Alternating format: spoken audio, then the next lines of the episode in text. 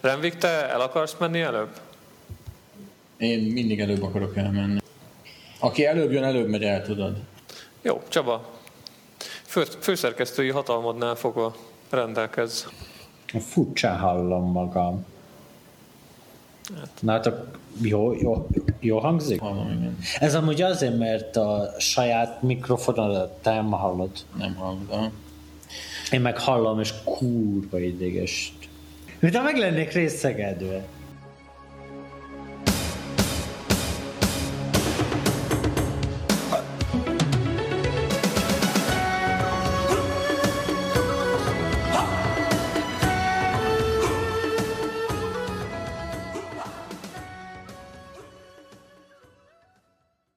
2016. június 10 eh, újra jelentkezik a HVS Weekly, a HVS eh, informatikai magazin heti podcastja. Gáfi Csaba vagyok a főszerkesztő, itt van velem. Koi Tamás. Kolács Ferenc. És Vojt Hunor. No, ki fogja átvenni a szót? Ez mindig egy érdekes kérdés azt tudniuk kéne a hallgatóknak, hogy ilyenkor nem ülünk fizikailag egy teremben azért, hogy ne legyen ilyen áthallás. Úgyhogy ez mindig érdekes ilyenkor, és néha vágni kell, hogy ki, amíg kitaláljuk, hogy ki fog itt beszélni, akkor úgy látszik, hogy megint rám kerül a sor. És ez egy ügyesen át is fogom dobni a témát Tamásnak, aki, akit arról fogok kérdezni most így hirtelen, hogy meséljen nekünk a UPC Horizonról, hogy ez miért jó, és Hát, Egyá, egyáltalán, egyáltalán mi szükség van ma még ilyen, ilyen új tévés termékekre? Ha én magamból indulok ki, akkor én nem nézek tévét, ha ugye az átlag statokból indulunk ki, akkor ha jól emlékszem, a magyar átlag ilyen közel 5 óra per nap tévénézésben? Abszolút jól emlékszel. Hát pont azért van szükség új tévés termékekre, hogy az olyan emberek is leüljenek a tévé elé, mint amilyen te vagy. Vagy, vagy akik eddig leültek a tévé elé, és nem nézték elég hosszú ideig a tévéadásokat, azok hosszabb ideig nézzék a tévéadásokat. Várj, várj, ide most beszúrok még egy ilyen keresztkérdést, hogy azt tudjuk, hogy ebből mennyi a háttér tévézés? Hát valószínűleg azért elég nagy arány, ezt az arányt egyébként így nagyjából senki nem tudja egészen biztosan belőni, de hát azért én azt gondolom, hogy 5 órából um, én nem gondolnám, hogy, hogy minden nézőnek teljesen le van kötve a figyelme, és feszülten figyel arra, hogy mi megy a, a, a, éppen a, a, a tévében, tehát nagyon nagy az arány aki, azok között, akik, körében, akik mondjuk házi munkát végeznek, és háttértévéznek közben, vagy nem tudom, milyen ilyen egyéb tevékenységek közepette otthon bekapcsolják a tévét. Nekem például egyébként otthon a szüleim sosem kapcsolják ki a set-top boxot, tehát hogyha azt vesszük, pusztázás statisztikák alapján ők 24 órába tévéznek, Nyilván ugye ezek nem kerülnek bele a, a, a nézői statisztikákba. Akkor még egy keresztkérdés, mielőtt a Horizonba belevágszak a statisztikák, még mindig ilyen Nielsenes ilyen panelfelmérések alapján készülnek? Így van, tehát a nézennek vannak erre megfelelő módszerei, eléggé jó közelítésű statisztikákat készítenek ők, ugye Vörös Csilláék, az ő csapatuk, ők végzik a nézen auditot, és most már azért ők a technológiai fejlődéssel együtt olyan, olyan mérési technikákat alkalmaznak, amik mondjuk már így az IPTV rendszereknél is, meg az egyéb ilyen fejlett műsortovábbítási rendszereknél is képesek rögzíteni nézői statisztikákat, akár olyan statisztikákat is, amelyeket korábban ugye nem tudtak feldolgozni mondjuk egy hagyományos kábel TV adásnál. Tehát ez a mikor kapcsol el a néző, hány percig nézi a reklámokat, nézi a reklámokat, stb. stb. Jó, és akkor nem kérdezek több keresztkérdést, hanem hagylak, hogy kibontakozza a Horizonban, a horizonton. Hát igen, a Horizon. A Horizon egy, egy érdekes történet a UPC-nek, illetve a UPC anyavállalatának, a Liberty Globalnak az egyik kulcs televíziós terméke, fogalmazhatunk így is, ami egyébként már elég régóta piacon van Nyugat-Európában.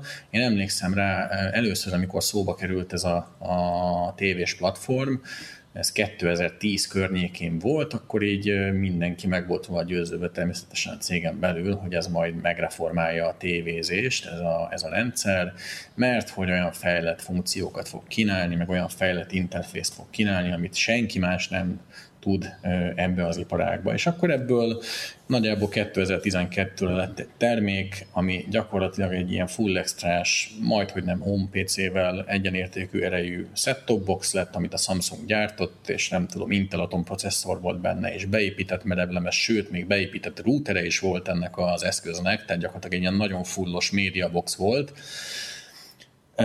És akkor ez megjelent, nem tudom, Hollandiába, Dániába, egyéb ilyen, ilyen boldogabb nyugat-európai országokba. um, csak aztán kiderült, én emlékszem abban az időben a Szűcs Lacit, aki akkor a UPC-nek a PRS-e volt még, nagyjából heti szinten hívtam, hogy most akkor így mikor lesz ebből valami Magyarországon, mert annyira izgalmas ez az egész, hogy én annyira szeretném megnézni, hogy ez tényleg, tényleg meg tudja váltani a világot és a Kasszus Laci mondta, hogy hát igen, gondolkodnak rajta, de hogy túl drága, és egyébként is ö, ö, hosszadalmas egy ilyen rendszernek a, a bevezetése, meg implementálása, és hát való igaz hosszadalmas, olyannyira, hogy a múlt héten lett ebből Magyarországon termék, de nem olyan formában azért, ahogy ez eredetileg piacra került 2012-ben, ezt muszáj hozzátenni, tehát gyakorlatilag a, a, az eredeti Horizon és a UPC Magyarország által múlt héten bevezetett Horizonnak majd, hogy nem szinte csak a neve közös, illetve hát nyilván az interfész az, ami, ami um, megegyezik. De ez egy butább lett, vagy? Vagy, hát gyakorlatilag, gyakorlatilag annyi történt, hogy ugye mint mindenhol az informatikában és a telekommunikációban a, a felhő alapú megoldások hódítanak, és a, a UPC mérnökei, a UPC szakemberei elérték azt, hogy ennek a, a, a platformnak a legtöbb funkcióját gyakorlatilag felköltöztessék a felhőbe, és ezáltal nincsen szükség a BYR set-top boxra, hanem elég egy ilyen gyakorlatilag egy kis vékony kliensszerű valami, ami önmagában rém buta, de ami ennél is lényegesebb, hogy nagyon olcsó, tehát lehet tömegében terjeszteni az előfizetőknek. Egyébként nagyon időszerű volt már a UPC-nél a platformváltás, hiszen a, a korábbi kábeltévés boxoknak a kezelő felülete az így nagyjából a 90-es évek vége óta változatlan volt, ami hát azért így eléggé predestinálta a rendszert, és, és hát nyilván nem tudtak megvalósítani vele olyan előremutató funkciókat, amikre már így úgymond igényt támasztanak a nézők. Ezt vegyük úgy, hogy Netflix appfuttatás, vagy, vagy az, Hát például, például az alkalmazás kezelés az ugye egy problémás problémás pontja volt ennek a régi set boxnak, bár egyébként a UPC TV Apps platform, ami két vagy három éve elérhető ezekre a set boxra, például a YouTube-ot beillesztette ebbe a rendszerbe egy YouTube klienst, amit általában nagyon sokan használnak, vagy használtak, nem tudom, de lényeg az, hogy erről Horizonról tudni kell, hogy, hogy ez egy viszonylag olcsón megvalósított, ugyanakkor annál látványosabb fejlesztés, aminek nem is feltétlenül a menü rendszernek a drasztikus átalakítása és modernizálása a, a legfőbb vívmánya. Egyébként tényleg egy eléggé klassz menürendszere van ezeknek a, ezeknek a set-top boxoknak.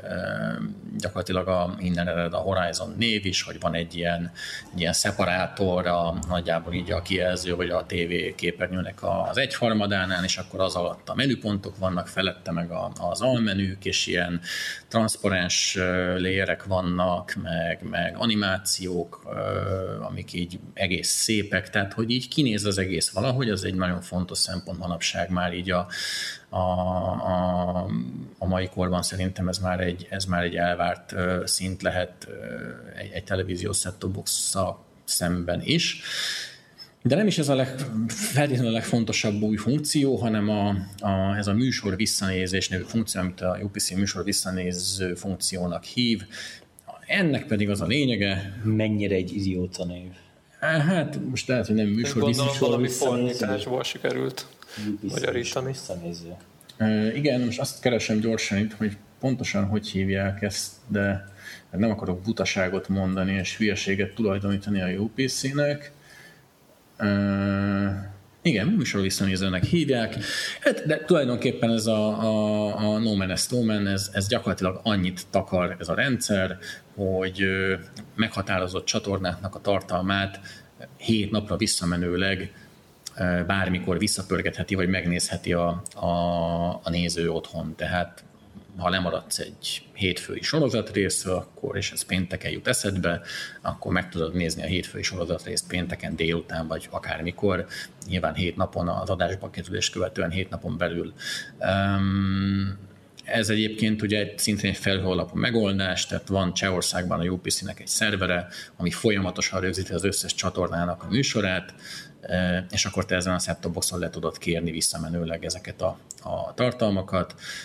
Mm, ezzel párhuzamosan működik a, a timeshift funkció is, illetve a műsorrögzítés is, de ez a set-top box, amit a UPC a Horizon alá betett, vagy a fejlős Horizon alá betett, ez nagyon fontos, hogy ez nem tartalmaz rögzítő eszközt, merevlemezt, vagy semmilyen memóriát, amire lehetne adást rögzíteni. Viszont van egy USB portja, amihez lehet külső merevlemezt, vagy pendrive-ot, vagy, vagy bármilyen más SSD-t, külső SSD-t csatlakoztatni, és akkor tudsz arra felvenni hagyományos tartalmakat. Tehát beépítve nincsen ez a funkció, de bármikor csatlakoztatható. Így hozzá. van. Na most itt van azért egy komoly érvágás a, a, a rendszernek, az új set box ugyanis csak azt az adást tudja felvenni, amit éppen nézel. Ugye, aminek akkor, amikor nem okoz problémát, hogyha mondjuk nem vagy otthon, és amúgy sem nézel semmit, de ha mondjuk nem tudsz választani két műsor között, akkor elég problémás a helyzet, mert gyakorlatilag ezzel meg vagy lőve, max a, ezt a műsor visszanéző funkciót tudod használni, hogy nem tudom, utána hét napon belül, ha gondolod, akkor meg tudod nézni a, a, azt az adást, amit nem tudtál felvenni. Milyen, milyen USB csati van ezen a set boxon? Hát én nem akarok butaságot, nem akarok butaságot mondani. rögzíteni, ugye? Én úgy tudom, hogy USB 3-as csatlakozó, de ennek sok jelentősége nincs, mert a... A kettes is elég. A, így a, van, tehát az adás, az adás stream az, az még HD-ban sem nagyon éri el a 10 megabitet, a, az adás streamnek a sávszélessége. Itt ugye annyi követelmény van a, a külső merevlemezzel, vagy a külső adattárolóval szemben, hogy minimum 160, maximum 500 GB kapacitású lehet, és ugye nem lehet leválasztani, a, a, ez nagyon fontos, hogy nem lehet leválasztani a set-top boxot, tehát nem lehet azt megcsinálni vele, hogy te szépen felveszed a, a, az adást a, erre a merevlemezre, majd lehúzod a, az USB portra, rákötöd a PC-dre, és akkor a PC meg valahogy kinyered ezt a tartalmat, mert hogy ez kódolva van, vagy valamilyen DRM megoldással le van védve, tehát csak azon a set boxon tudod visszajátszani, amin felvetted. Tehát ez egy nagyon fontos uh, szempont. Uh, hát nyilván van egy ilyen DRM ez. De ha amúgy is védett a tartalom... Csatornáknak elvárása. Szóval ha amúgy is védett a tartalom, akkor miért van felső határa a merevlemez méretének? Hát gondolom ez valami fájrendszerhez kapcsolódó limit. Nem tudom, hogy milyen fájrendszer reformázza meg ezt a, a, a merevlem, ezt a, a box. Azt tudom, hogy Linux alapú az egész rendszer, amire ez a Horizon felület fel van húzva vagy esetleg a kontrollernek van valami egyéb limite, ezt nem tudom, nem részletezték, de egyébként azért az 500 GB ez egy olyan kapacitást jelent, ami azért eléggé tehát hogyha most így kiszámolod, hogy tehát 10 megabit streamről van szó, azért ez egy eléggé nagy kapacitást ad, mondjuk így, így, így több száz órányi, akár HD felvételre is. Tehát szerintem Nyilván persze vannak azok a, a, a nézők, akik ugye ilyen, ilyen gyűjtögető életmódot folytatnak, és visszamenőleg felvesznek minden adást, és semmit nem akarnak letörölni. Nyilván nekik nem kedveznek ezek a megoldások, de hát igazából nem is erre való a timeshift, én azt gondolom, hanem, hanem arra, hogyha valamit nem tudsz megnézni, akkor felveszed, megnézed, aztán letörlöd. Tehát ez nem a VHS korszak, hogy rakosgatod el a, a, a kazettáidat a polcra, és akkor így ott vannak évtizedekig, vagy, vagy hosszú évekig, hanem itt, itt elfogyasztottad a tartalmat, megrágod, és kiköpöd, és kész, és vége van a történetnek. A turborágó televíziózás Nagyjából igen, igen, igen. Na most egyébként, hogy néz ki ennek a helye a magyar piacon? Hát én azt gondolom, hogy azért a UPC egy picit talán a, a, a, a keleténél nagyobb húrá optimizmussal tekint erre a termékre már olyan szempontból, hogy itt a magyar UPC is ugye kinyilvánította, hogy majd ez tényleg megváltoztat itt mindent, és majd mostantól tényleg egészen máshogy fogunk televíziózni, mint, mint régen. Én azt gondolom, hogy csodát nem fog tenni ez a set-top box önmagában, illetve ez a rendszer önmagában. Ezek a funkciók, amiket most a UPC bemutatott, ezek ismert funkciók. Mm, az Invitelnél gyakorlatilag 2009 vagy 2008 óta létezik ez a, ez a a műsor visszanéző funkció, és hogyha hülye neveknél tartunk, akkor az Invitel ezt tegnap tévéjének hívja, csak hogy erre, erre rácitáljunk. Tehát ugye ez, ez létezik a piacon. Én azt gondolom, hogy, hogy nem feltétlenül ez az iránya a televíziózás jövője, és nem csak én gondolom ezt. Nemrég beszéltem a, a Magyar Telekom lakossági marketing igazgatójával, és aki egyébként az Egyesült Arab Emirátusokból jött ide, és abszolút ilyen digitális content feketeöves ember, és ő mesélt arról, hogy ugye nyilván a Balcsi Telekom is dolgozik új rendszereken, illetve ott náluk már kész is van ez, de ennek egy részét a Magyar Telekom is nyilván át fogja venni, és nagyon sok OTT szolgáltató ezt már régóta csinálja, hogy ezek a personalizált tartalmak, illetve a személyes ajánlásra építő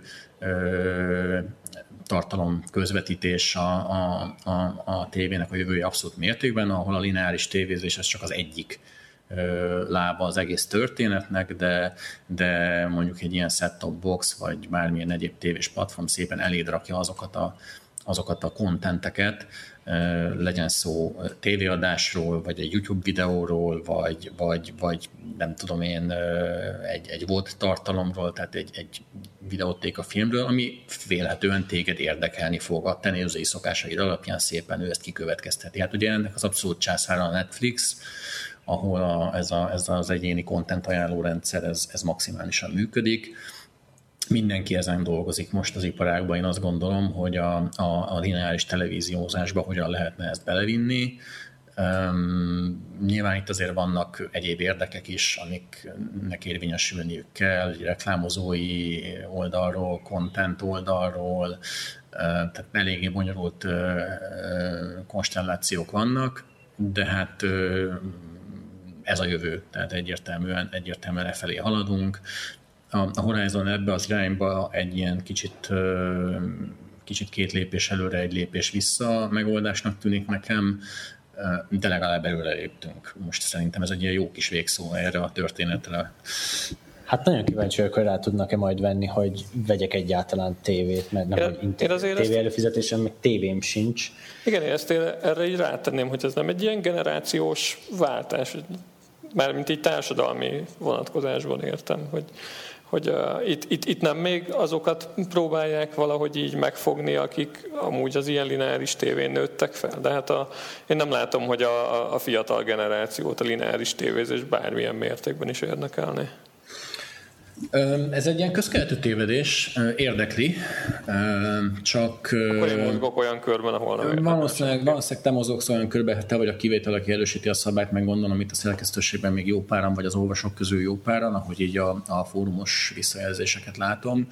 De alapvetően ez egy, ez egy, egy, egy, egy tévhit, hogy a fiatalokat nem érdekli a tévé. Érdekli a tévé, csak a fiatalok máshogy tévéznek már, mint idézőjelben az öregek. Tehát ez a 40-50 plusz 20 korosztály, tehát a párhuzamos médiafogyasztás az abszolút mértékben működik, tehát miközben ő tévét néz, a közben a Twitteren, vagy a Facebookon, vagy a nem tudom, egyéb ilyen közösségi És ott most a lineáris tévéről beszélünk. Így van, ott megvitatja a, a, a a hát, történéseket, amit, amit éppen lát, megosztja a véleményét, tehát hogy ilyen kicsit ilyen megosztott figyelem van, Um, hát az de... egy, egy, most, amikor megy élőben a Game of Thrones, akkor az, az konkrétan egy ilyen társasági, sőt, társadalmi szintű társasági uh, élmény. Hát meg... így van, így van, meg hát azért ez tényleg műfajfüggő is, tehát uh, tipikusan ma, ma ugye ez annyira aktuális, hogy ma, ma kezdődik ugye a Futball Európa bajnokság, hogy, hogy nagy sporteseményeknél ez egy abszolút valid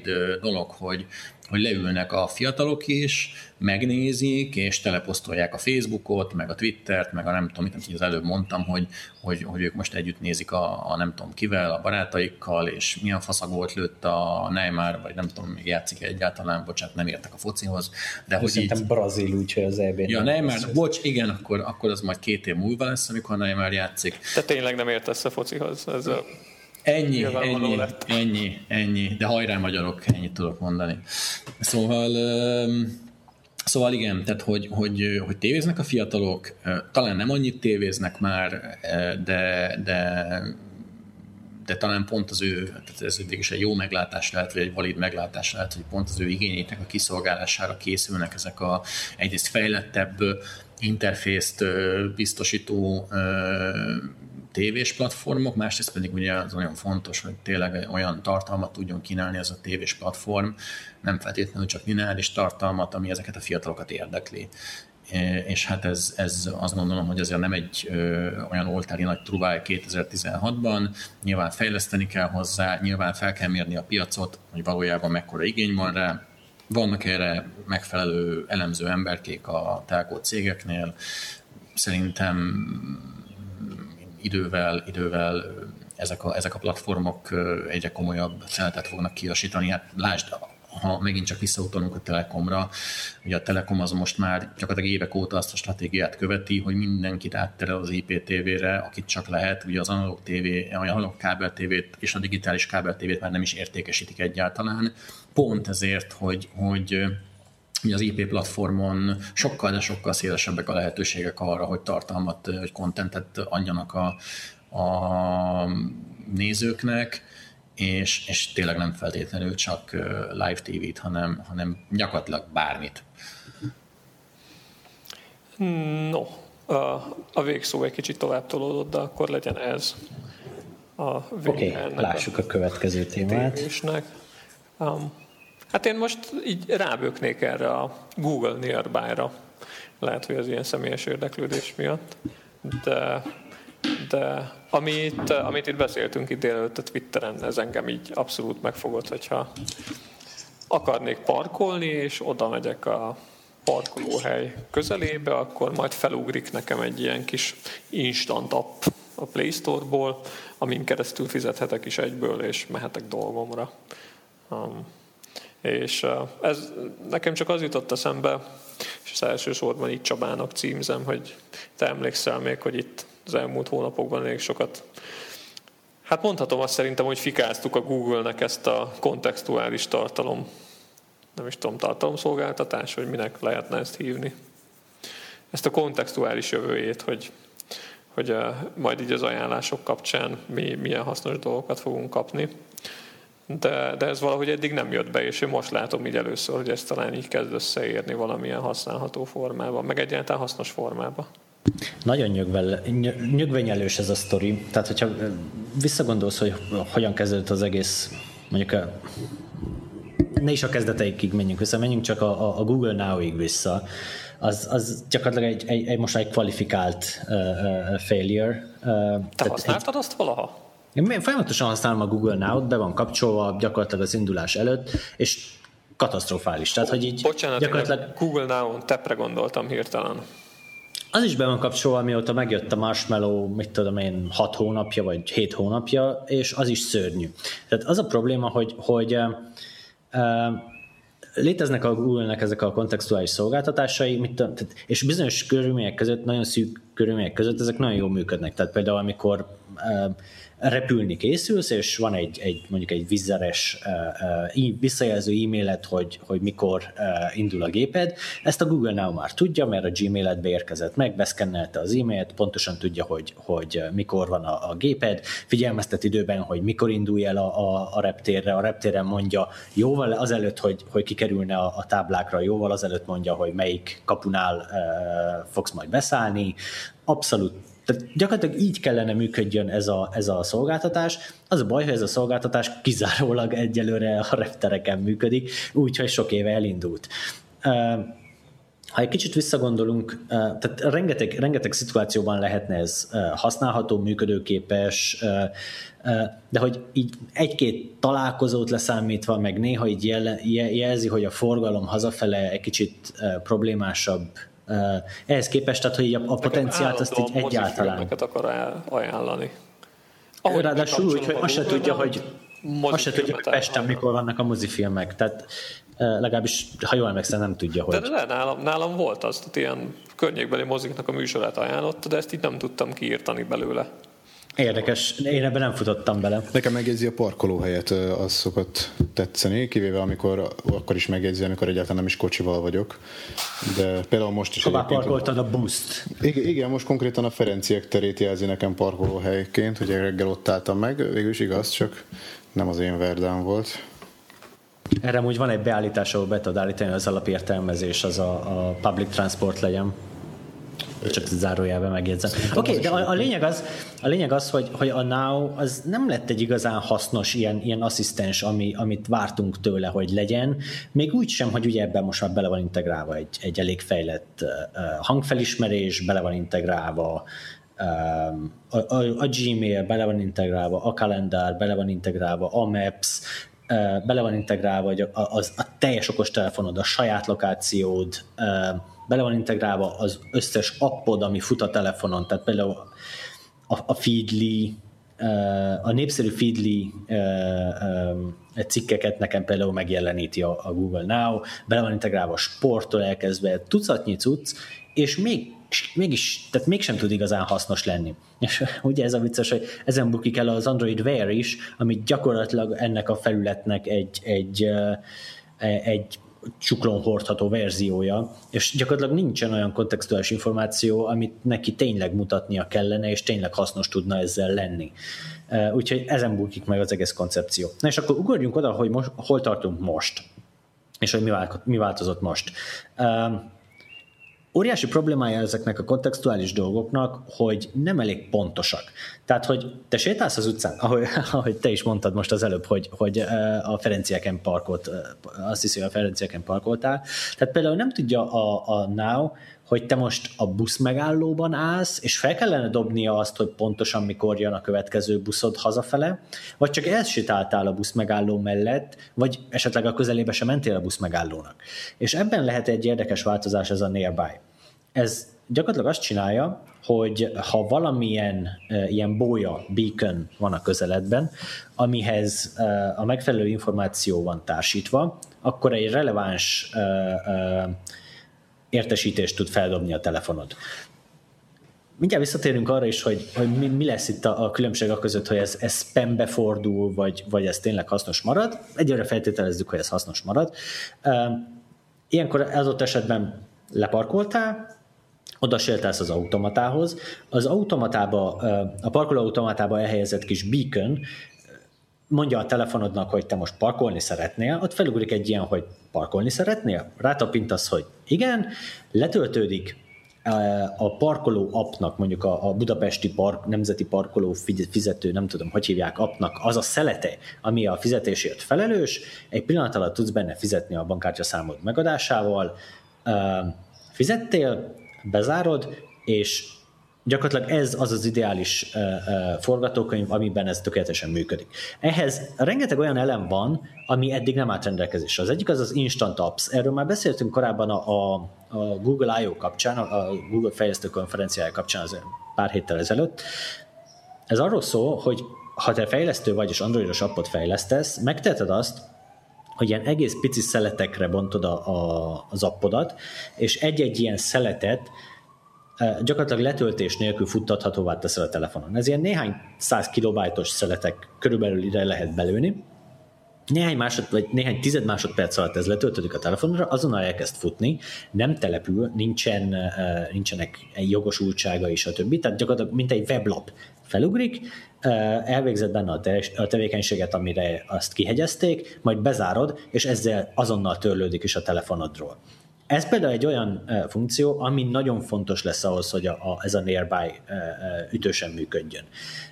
Ugyanezt pontosan állsz egy bolt előtt, és meg akarod nézni, hogy um, vagy asztalt akarsz foglalni egy, egy, meg akarod nézni, hogy abban a kocsmában, ami előtt állsz, van-e asztal. És akkor vannak Amerikában ilyen, ilyen kocsma asztal foglaló alkalmazások, és egy pillanat alatt fel tud ugrani annak az alkalmazásnak az az oldala, ami ezt a kocsmát mutatja, és most mutatja, hogy abban a kocsmában van-e asztal, és azonnal látod, hogy neked érdemesen lesétálnod a, a, a a szuterénbe, és, és le tudsz-e majd ott ülni, vagy a, a csapatoddal mentek tovább, és kerestek egy másik helyet.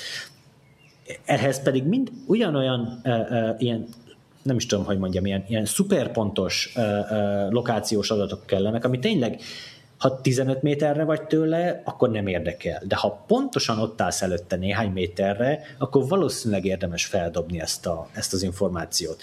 És itt lesz az, hogy, hogy hol fordul majd az, az egész megközelítés spambe, és hol jönnek csak így sétálsz az utcán, és minden üzlet dob rád egy, egy értesítést, ami nyilván egy totálisan értelmezhetetlen élmény lesz, mondjuk sétálsz a plázában, és, és az H&M-től a, a Cundáig és a, a Libriig mindenki dob rád egy, egy értesítést, akkor így azonnal ki fogod kapcsolni az egészet a halálba.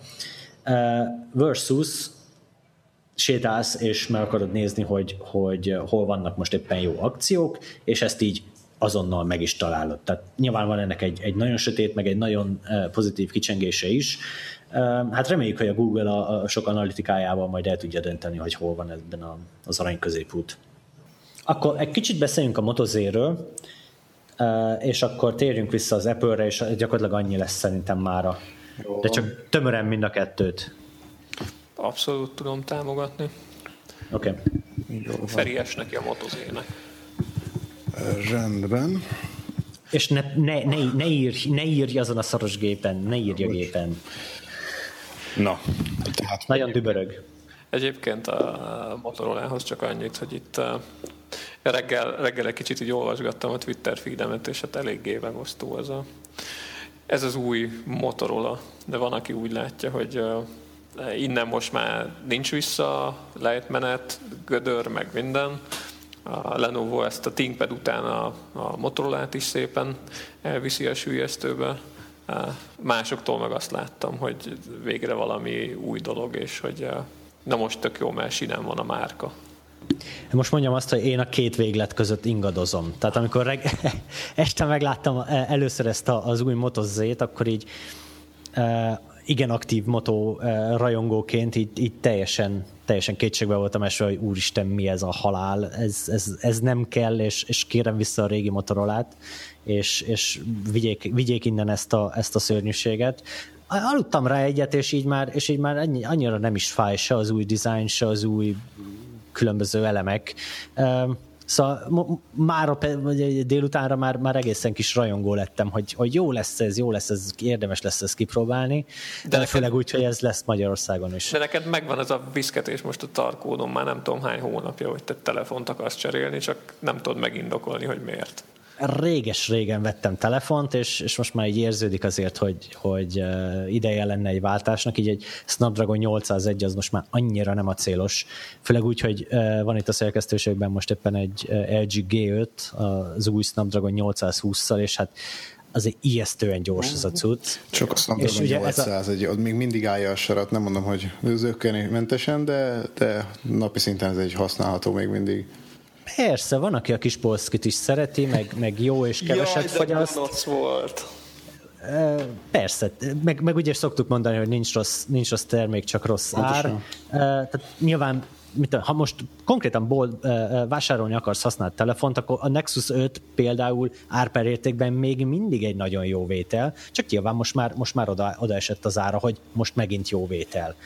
De, de visszatérve Szóval igen, ebben a, a Moto Z-ben az az új Snapdragon 820 dolgozik, és, és a Motorola gyártja, illetve hát most már Motorola-nak ez a furcsa variációja, ami a, a a Lenovo része, de úgy tűnik, hogy, hogy azért sok mindent átvittek. Tehát például a, a, a szoftver, ahogy kinéz, meg ahogy működik, az gyakorlatilag egy az egyben a Nexus élmény, tehát a launchertől a, az értesítési mezőig, meg a, meg a bármiig, az gyakorlatilag ugyanúgy néz ki, mint egy, mint egy Nexuson, és hát csak remélhetjük, hogy, hogy a Motorola megtartotta azt a régi hagyományát is, hogy viszonylag jól frissíti a, a telefonokat, mert, mert ebbe, ebbe azért elég jól teljesített a cég eddig, bár tegyük hozzá, hogy ez nem terjed ki a biztonsági frissítésekre, egy gyalázatos módon még mindig hát novemberi voltak, uh, itt elhanyagolt telefonok, lásd Moto E, ugye, amit elég nagy felháborodást váltott ki, hogy, hogy uh, azt magára hagyta végül a elég rövid idő után még hozzá a Motorola, pontosabban a Lenovo. Na de menjünk vissza erre a Moto Z-re. Feri, te ezt így megtapogattad? Igen, igen. A, a Akkor én hazai... tök lemaradtam. Te voltál egy ilyen sajtóeseményen, ami nekem egyáltalán nem volt meg. Igen, igen. Voltam tegnap. Érdemes megnézni a naptárat egyébként, és akkor feltűnnek hát az néha ilyen... megnézem. Ott lehetőség volt megfogdosni ezt így uh, kéz alatt, vagy inkább kézben ezt a telefont. Pontosabban nem is... Protók még? Vagy valamilyen mérnöki példányok? Igen, ez egy, hát egy darab volt ott, ez egy ilyen pre-production Aha. modell volt, még, még nem a sorozatgyártott verzió, de gyakorlatilag az, ami, ami kikerül a ami kikerül így a, a boltokba is. Úgyhogy Hát lehetőség volt megfogdosni. Az első, ami így kiszúrja az ember szemét, hogy ez egy iszonyatosan vékony telefon, ez 5, körülbelül fél centis, tehát ez hiszem 5, valahány milliméter és, és tényleg egészen elképesztő. Sajnos emiatt nem is igazán kényelmes fogni. A vékony szélek azok úgy bele, beleválnak az ember kezébe. De de ettől függetlenül egy nagyon jól összerakott készülék. Egy ilyen egész, vagy egy darabból kimart alumíniumházban van, legalábbis nagyon úgy tűnt így a, a, az első tapasztalatok alapján, és egy ilyen a, kvázi egy alumínium kis tömbként ö, simul az ember kezébe.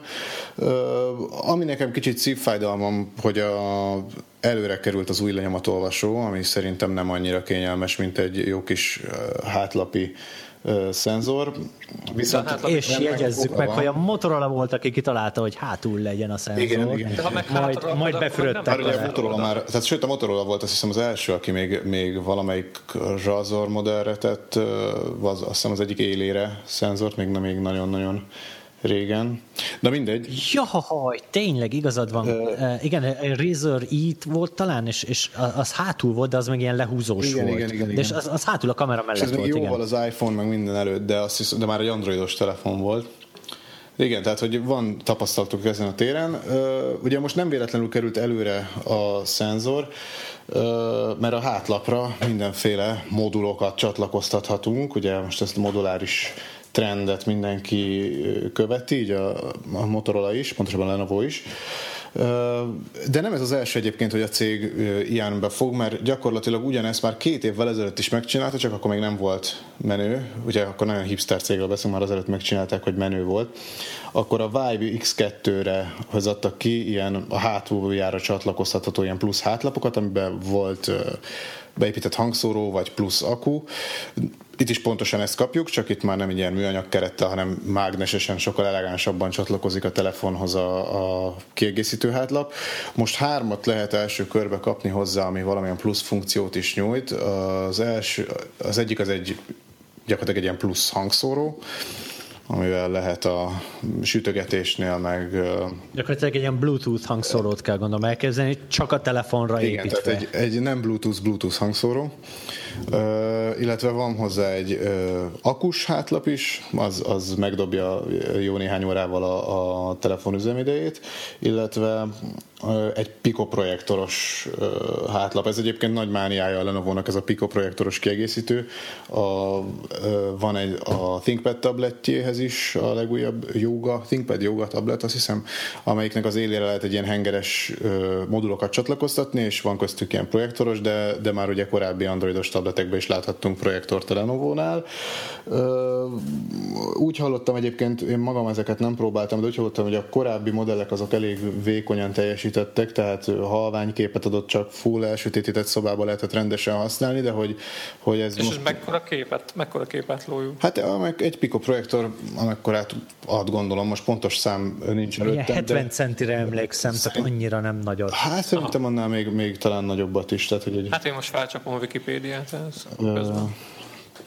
amíg megkeresed, tehát ezeket lehet hozzá csatlakoztatni, illetve lesznek hozzá ilyen mezei hátlapok is, ami csak egy, egy ilyen kiegészítő, vagyis hogy csak esztétikai szerepe van, és ezzel tehetünk rá mint bőr, fa, meg mindenféle egyéb borítást is, gyakorlatilag úgy, mint a régi Moto X-eknél, ugye, ha még nem Z széria, hanem az X-ek voltak a korábbi modellek, ugyanígy cifrázhatjuk vele a telefont, csak most már nem az van, hogy a Moto Makerre fölmegyek, itthonról ugye legfeljebb valamilyen VPN-nel, és és akkor kiválasztok egyet, és amellett vagyok elkötelezve egy életen át, hanem vásárolok mindegyikből egyet, amelyik tetszik, és kedvem szerint váltogatom, hogyha épp ahhoz van kedvem.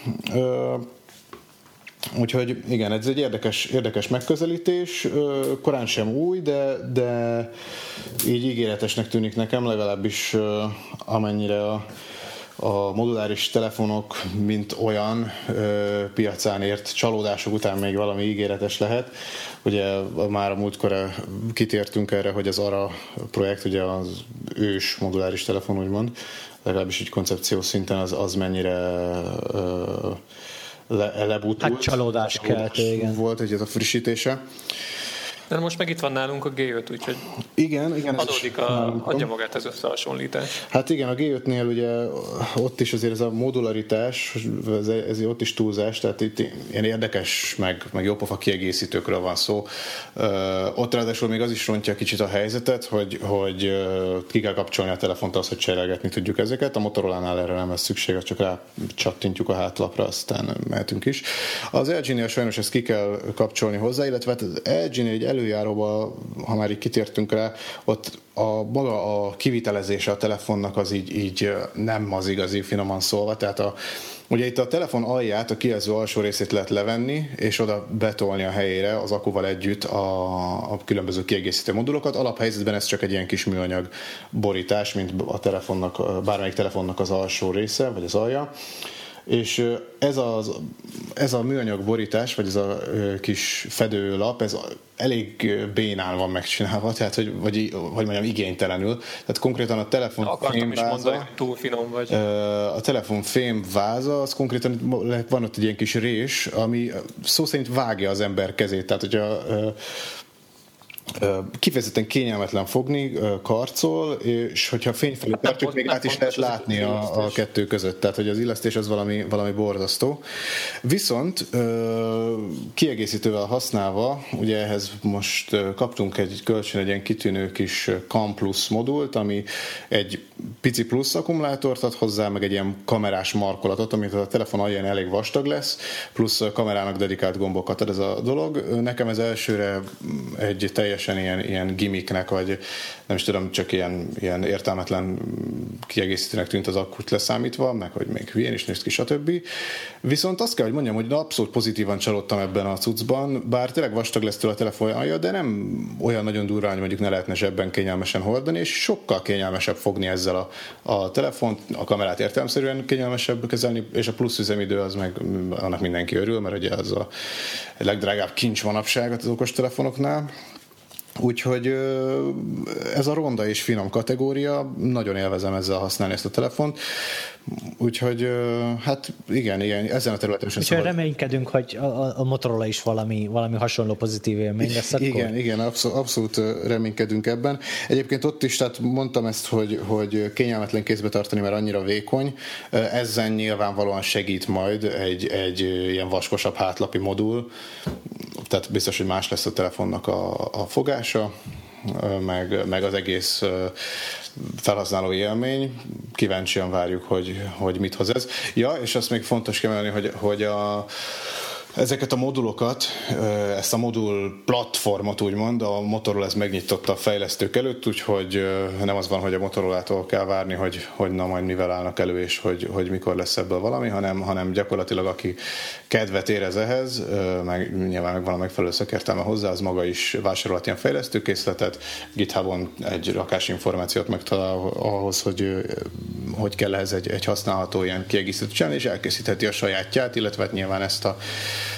a megfelelőket a, a gyártón keresztül is értékesíteni tudja. Úgyhogy itt szép jövő elé nézhet a cég, hogyha elég hosszan el tud köteleződni ehhez, mert ha az van, hogy jön a jövőre egy következő Moto Z modell, és, és arra már mondjuk nem tudjuk a mostani modulokat rárakni, hát akkor ugye erősen kétséges, hogy érdemes-e megvenni. Valószínűleg a csúcstelefon maga se lesz egy olcsó mulatság, meg plusz még a modulok hozzá, tehát hogyha ezeket nem tudjuk mondjuk legalább két generáción át használni, akkor, akkor az egész értelmét veszti. Reméljük, hogy, hogy az átjárhatóság megmarad, még akkor is, hogyha ez amúgy a telefon dimenzióit tekintve korlátok elé állítja a céget. Jól értem amúgy, hogy így, ez azt jelenti, hogy hivatalosan visszatér a Motorola így Magyarországra? Vagy van? Igen, Jól igen, tudom, igen, hogy igen, most igen, nincsen, igen. ugye? Most, tehát most nem nagyon kaphatók így, így szolgáltató. Hát nincsen hivatalos, hivatalos importőr nincsen. De, de ez a ősszel ez, ez változni fog, és, és nagyon úgy fest, hogy szolgáltatónktól és egyéb csatornákon át, tehát a médiamárba vagy akárhova besétálva is lehet majd vásárolni Motorola készülékeket, igen. Ezt vegyétek úgy, hogy kisipoltuk. Mármint a a, a média mártot? A média Ennyit már nem fogok kivágni.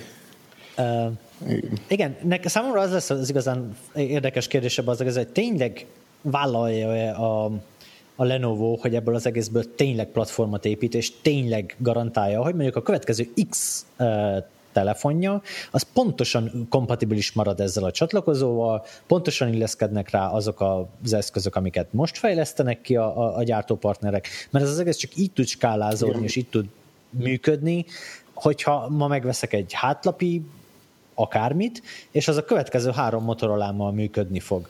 Vagy hát ugye a fejlesztőnek is nyilván, a, a gyártópartnernek is ez a, a, az elvárása, hogyha most kifejleszt, és beletolja az előforrást, és felépíti a gyártósort, megveszi a fröccsöntő valamit, akkor nyilván az az elvárása, hogy, hogy az hosszan uh, uh, skálazodjon, és, és ne néhány hónap legyen annak a megtérülési ablaka, hanem, hanem évek.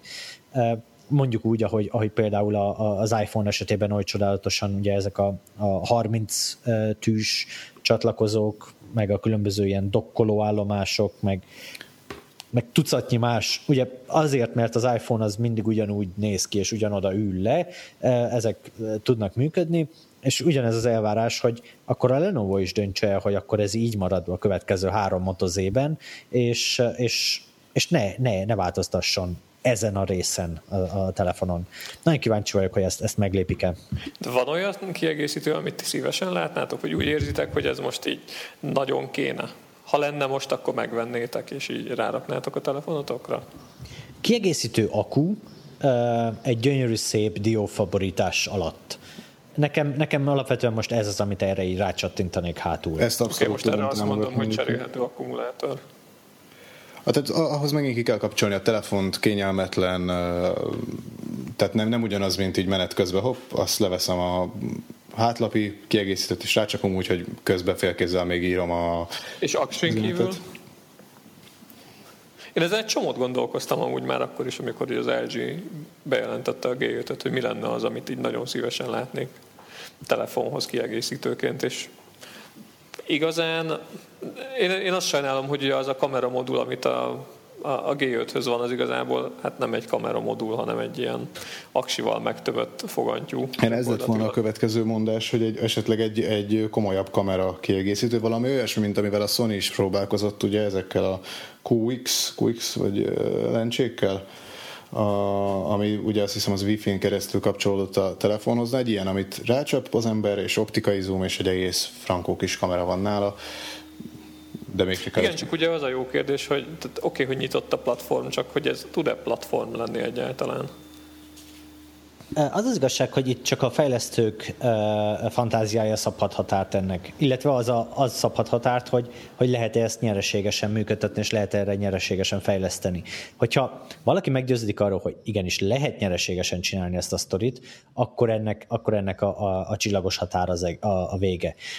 Tehát amiket, ha, ha megnézed, hogy milyen, milyen uh, SDK-t, meg, meg ilyen hardveres developer kitet adott hozzá a, a Lenovo, egy picit belepörgettem, gyakorlatilag korlátlan hozzáférésed van a, a, a telefonhoz, tehát hogy mint hogyha egy, egy, egy dokkoló állomást tennél a telefon mellé, tehát hogy gyakorlatilag korlátlan, effektíve korlátlan hozzáférésed van. Nyilván ehhez meg kell fejlesztened neked a szoftveres részét is, tehát gyakorlatilag kvázi illesztő programot kell írnod, ami, ami települ az, a telefonra akkor, amikor ezt hozzácsatlakoztatja a felhasználó, de hogy, de hogy gyakorlatilag, gyakorlatilag mindent meg tudsz ezzel csinálni, gyakorlatilag, mit tudom, tudsz, tudsz rá egy, egy mini stúdiót tenni a telefonod hátlapjára, mondjuk egy ilyen, egy ilyen hangstúdiót, amivel mondjuk uh, akár egy, egy, egy podcast stúdióvá, vagy egy, vagy egy uh, ilyen zene stúdióvá, vagy DJ stúdióvá alakíthatod a telefonod hátlapját. Ez mennyire menő?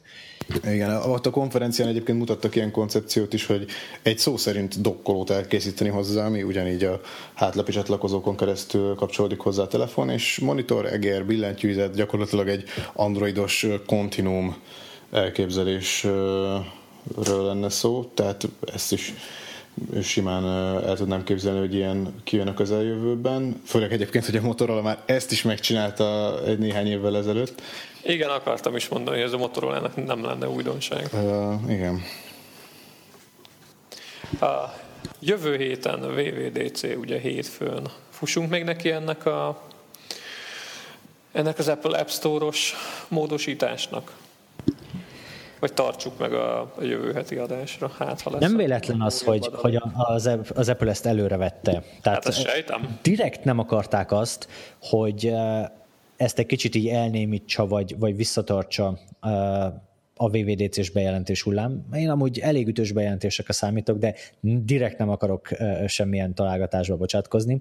De az nem véletlen, hogy, hogy most Phil Schiller, az Apple marketing igazgatója leült a verge meg, meg leült pár, pár médiummal, és és ezt az üzenetet, ezt így, ezt így nagyon kinyitották, és nagyon mindent elkövettek, hogy ez az üzenet átmenjen a fejlesztőknek, még a VVDC előtt, még a VVDC zaja előtt, és nagyon tisztán elmondták azt, hogy, hogy igenis ők szeretnék az App Store 2.0-át, és szeretnék, hogy, hogy egy, egy valamilyen új üzleti modell honosodjon meg az app fejlesztők körében. Amúgy ezt érdekes látni, hogy, a, hogy van, vannak ilyen finom, meg kevésbé finom irányváltások így az Apple üzleti a, üzleti stratégiájában, és ez az egyik, és most így mellette eszembe jutott az, hogy ugye itt vannak ezek az enterprise megegyezések, próbálkozások is, ami azt mutatja, hogy azért ők aktívan keresik a, a, az új lábakat, illetve a módosított üzleti lábakat, és nem, biztos, hogy azt kell várnunk most tőlük, hogy mikor jelentik be az Apple autót, meg a következő nagy duranást. Tehát van, van, van itt nekik mozgásterük, csak csak hát ki kell... Ki kell ez, a, ez a babszár, ez fel, felkúszott az égig, tehát hogy, hogy lássuk be tisztán, nincs ahová ennek az iPhone-nak tovább nőni, ennek szélesednie kell. És ez, ez így van jó, tehát hogy, hogy nem, kell, nem kell a világ, világ végéig nőni. Biztos van még valamennyi növekedési potenciál benne, akár még hosszú távon meg is 50%-kal, 80%-kal is nőhetnek az eladások a 3-5 éves távlatban, de nem, nem, ez, nem ez most már, ami hajtja az Apple-t, ők, ők most már szélességében szeretnék ezt, a, ezt az ökoszisztémát növelni. És ez egészen paradox, mert millió, tehát konkrétan milliós nagyságrendű app van az App Store-ban, és mégis van, ahová ezt, ezt, ezt szélességében tovább növelni. Elmondom, hogy miért. Azért, mert Uh, ugye, um, amikor megjelent az iPhone, akkor jött egy ilyen app fejlesztési hullám, hogy konkrétan emberek, vagy, vagy néhány fős csapatok meg tudtak abból élni, hogy fizetős alkalmazásokat fejlesztettek az iPhone-ra.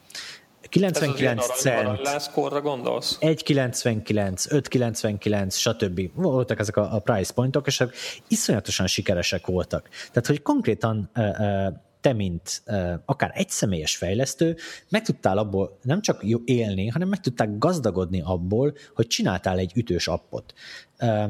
Vagy fingósat éppen. Vagy fingósat, vagy, vagy, vagy valamilyen, valamilyen egyedi alkalmazást. És ezt eladtad konkrétan a felhasználónak. Ez egy olyan üzleti modell, ami viszont azóta elég erősen visszaszorult. Ha most megnézed akár az Appennének, akár, akár bármelyik ilyen analitikai uh, platformnak az adatait, akkor a, a telefonon töltött idő túlnyomó része, de hogy ilyen 99%-os szintű része, tipikusan uh, uh, ingyenes alkalmazásokban van. Legfőképpen a, a Facebookban. Ez egy ingyenes app, és itt nem, a, nem ott keletkezik a fejlesztő számára érték, hogy jön a, fe, a felhasználó és fizet érte az App Store-on keresztül, hanem, hanem valahol máshol, nyilván hirdetésekből, ami viszont egészen máshol keletkezik, mint, mint magán a telefonon és magában az App Store-ban.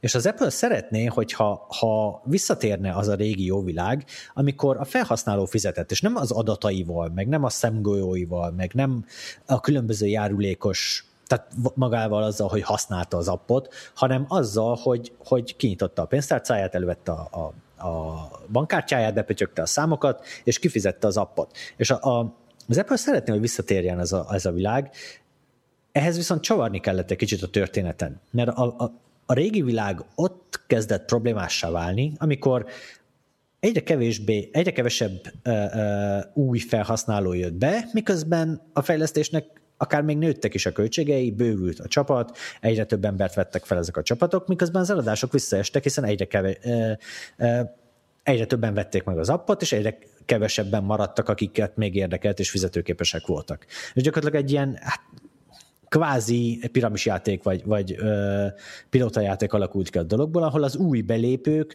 tartották fenn az egész rendszert azoknak, akik már korábban vették meg a, a, az appot, és nyilván ennek valamikor be kell dőlni, hiszen nem jöhetnek annyian újak, hogy, hogy ö, fent tudják tartani a fejlesztést. És akkor ezek a garázs cégek azt csinálták, és ezt rengeteg blogon, meg médium posztban, meg stb. el lehet olvasni ezeket a történeteket, elég az esetek többségében ezek elég szomorú történetek is, úgyhogy még meg is lehet hatódni rajta, hogy ők fogadtak az iPhone-ra, és, és fejlesztettek rá, és nem jöttek már úgy a, a bevételek, mint korábban.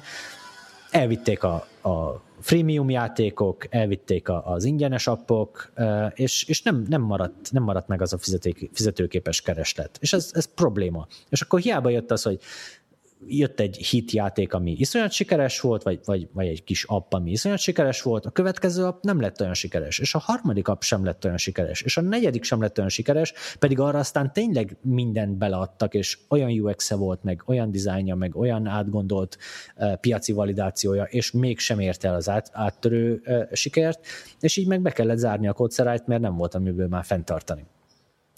Oké, okay, és akkor beszéljünk a megoldásról. Az Apple szerint az az előfizetéses modell, ami mondjuk egy Spotify esetében ugye csodálatosan működik, és azt mondja az Apple, hogy az olyan alkalmazásokat, amit tényleg napi rendszerességgel használnak a felhasználók, váltsanak előfizetéses modellre.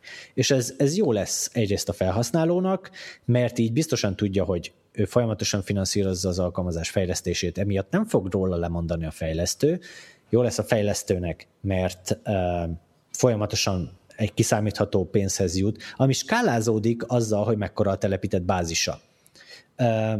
És harmadsorban jó az Apple-nek, mert a bevétel az ő platformján keletkezik, és, és ott tudja tartani a bevételeket. Ez egy, ez egy fontos eleme az új Apple stratégiának. És hogy hogyan segíti ezt még, még az, az Apple, azt még hozzáteszem gyorsan.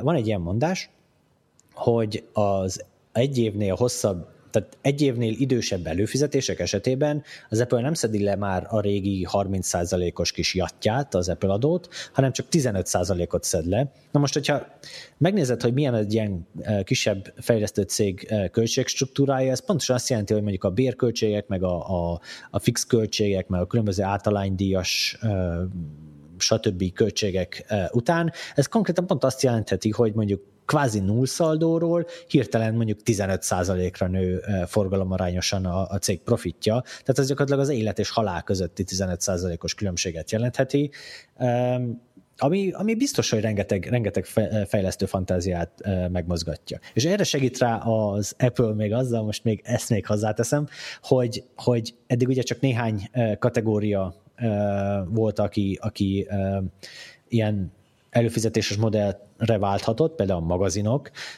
Mostantól viszont mindenki, tehát minden fe, app számára és minden fejlesztő számára nyitva áll ez a lehetőség, tehát mert játékokat, vagy mondjuk egy feedlit elő lehet fizetni egy, egy ilyen modellben is, ami, ami nyilván alapvetően átalakítja ezt.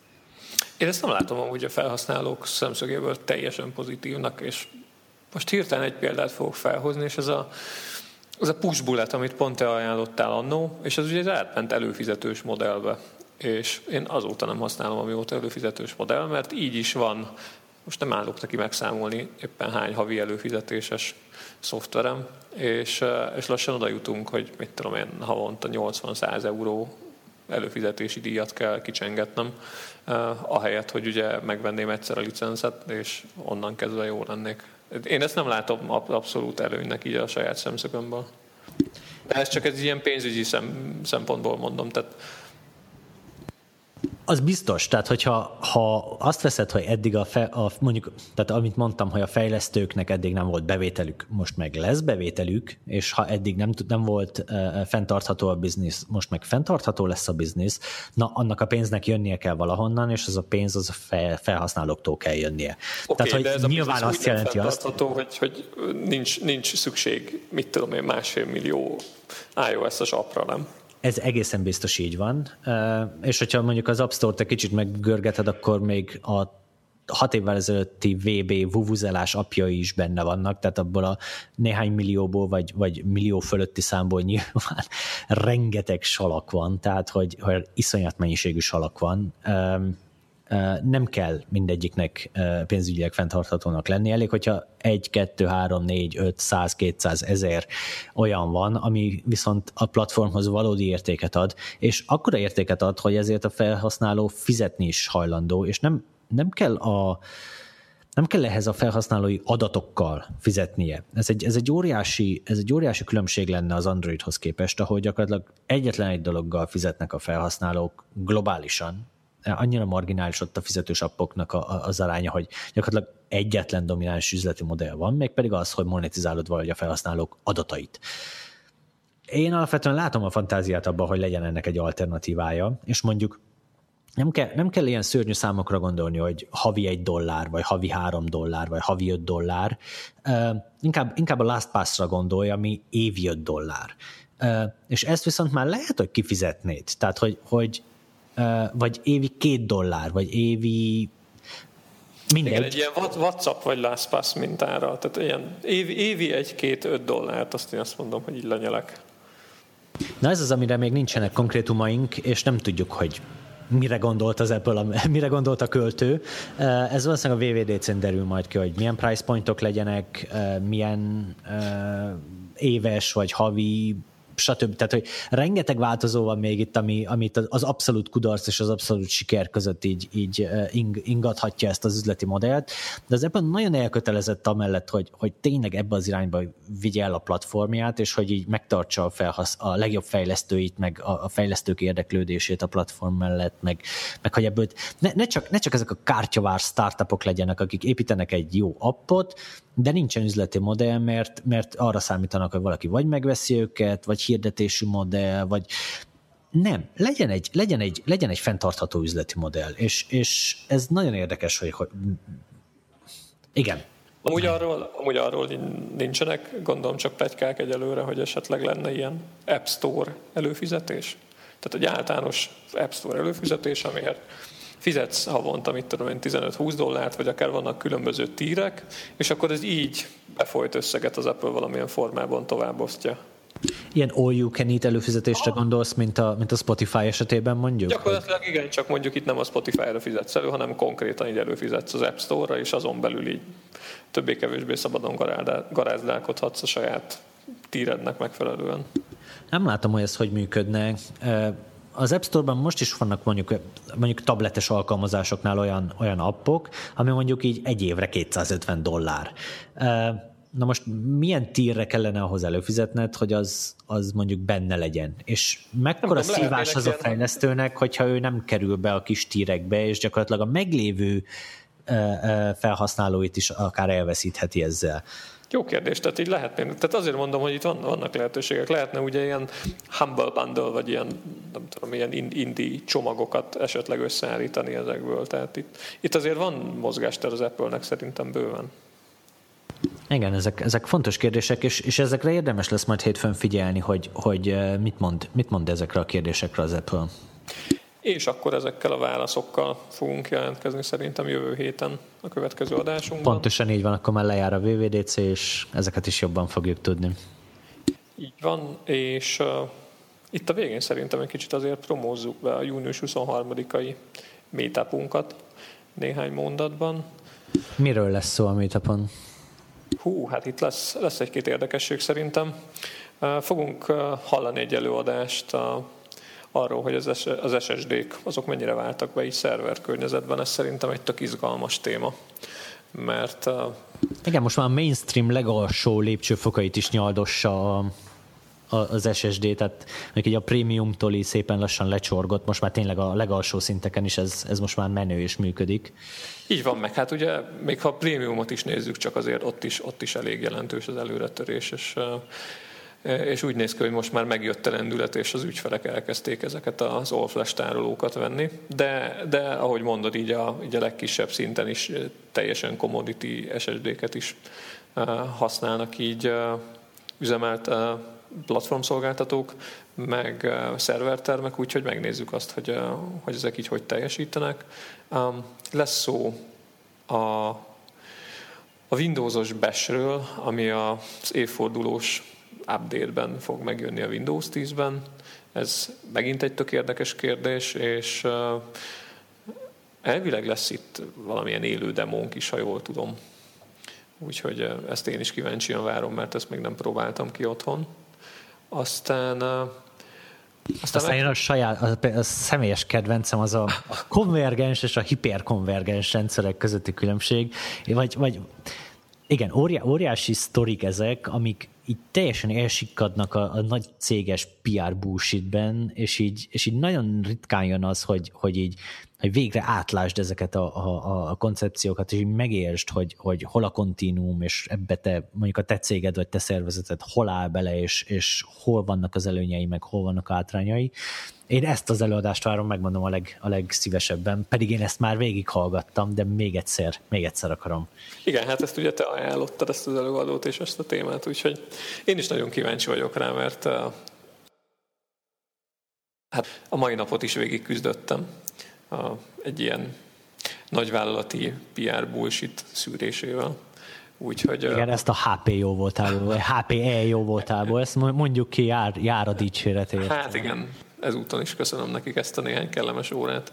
De, de pont, pont itt a konvergens és hiperkonvergensnél érzem azt, hogy, hogy, hogy bár alapvetően egy ilyen buzzwordről van szó, de azért itt, itt viszont van, van rendesen mögöttes tartalom. Úgyhogy, úgyhogy hát ezt megpróbáljuk majd a, a meetupon egy kicsit tisztában tenni a fejekben. És végezetül pedig lesz egy Igazi sztár vendég érkezik hazánkba, mert hogy nemzetközi előadóról van szó. Hát remélem, hogy így kell kimondani a nevét. Péter Kosinár lesz az egyik így kell, előadó. Így kell. Aki az eszetnek a senior vírus kutatója, és még egy kicsit képlékeny, hogy pontosan miről fog beszélni, mert a témaegyeztetésre így kevés időt tudtunk szakítani az elmúlt hetekben, de, de alapvetően mi arról beszéltünk vele, hogy, hogy olyasmiről fog beszélni, hogy bizonyos informatikai rendszerekbe hol lehet úgy betörni, ahol úgy általában nem figyelnek az üzemeltetők, tehát ugye általában fókuszban vannak a routerek, meg fókuszban vannak szerverek, de hogy mondjuk egy pendrive-on keresztül, vagy mondjuk egy nyomtatónak egy sebezhetőségét kihasználva, vagy mondjuk más, más perifériánál milyen módszerek vannak, milyen sérülékenységek vannak, amiket viszonylag könnyen ki lehet védeni. Remélem, hogy így fog hozni egy-két, egy-két érdekes témát, mert láttam egy-két előadását, és azért ő, ő elég jól felszokott készülni, és elég-elég érdekes előadásokat szokott tartani. Úgyhogy hát nagyjából ennyivel készülünk, mindenkit szívesen látunk június 23-án az Ankertben, és szerintem itt el is vághatjuk ezt az adást akkor. Sziasztok!